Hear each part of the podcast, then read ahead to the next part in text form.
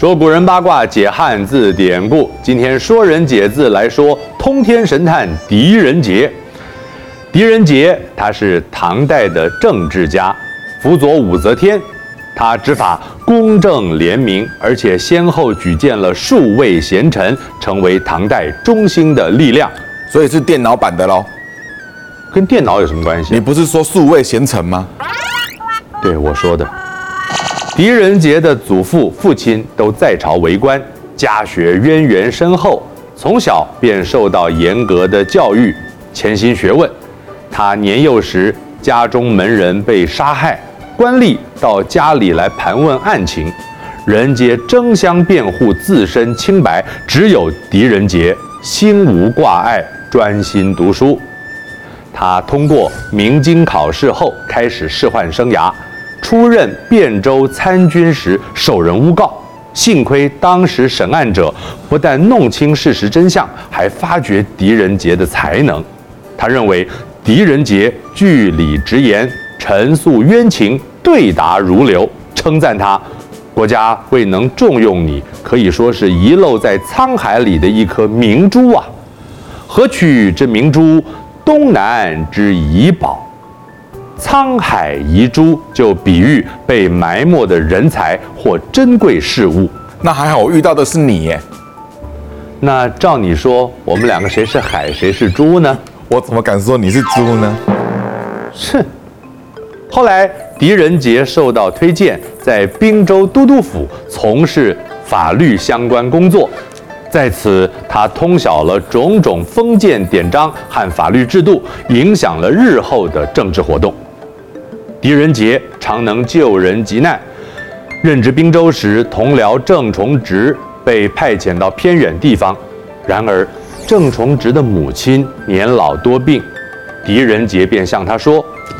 母亲病重，你却要出远门，怎么能够让亲人为远在千里的儿子如此担心呢？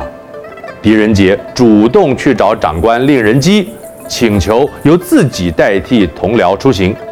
令人机受他行为感动，嘉许不已，经常对人称赞狄仁杰。狄仁杰的品德，在北斗以南，就他一人而已呀、啊。斗南一人就演变为成语，指品德或才识天下绝无仅有。老师现在没有斗南都斗累了啦。哎，对哈、哦，呃，电脑前面的朋友们，要不要斗内我两个爱心呢、啊？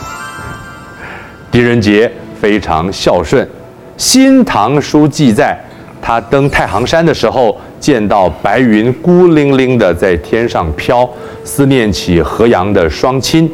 惆怅万千，他向左右人说：“我的家人就住在那朵云的下面。”望着那朵云许久，眼见云飘走了，才怅然离去。白云孤飞，就比喻客居思亲。狄仁杰四十六岁，升任大理寺丞。大理寺是掌管刑运的。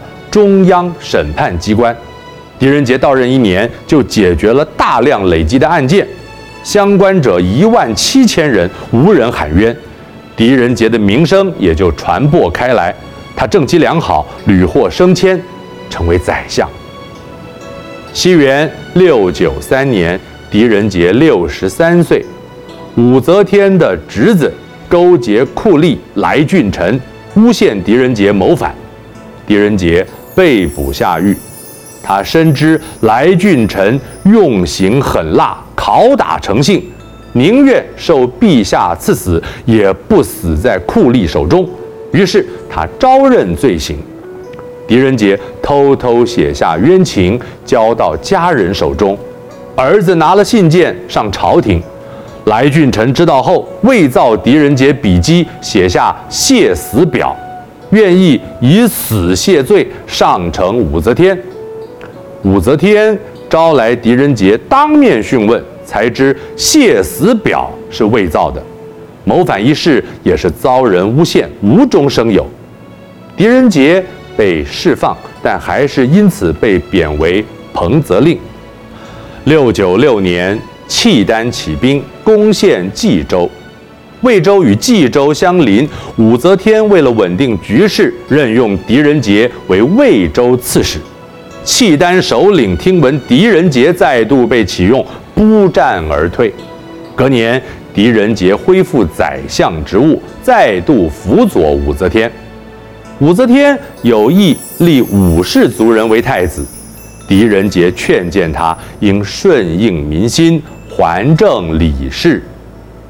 武则天接纳了，且为表心意，亲自迎接庐陵王李显回宫，立为皇嗣，这才维系了李唐政权。西元七百年，狄仁杰病故，武则天失去朝中重臣，流泪说：“朝堂空也。”唐睿宗即位后，追封他为梁国公。我是冯一刚，说人解字，下回见。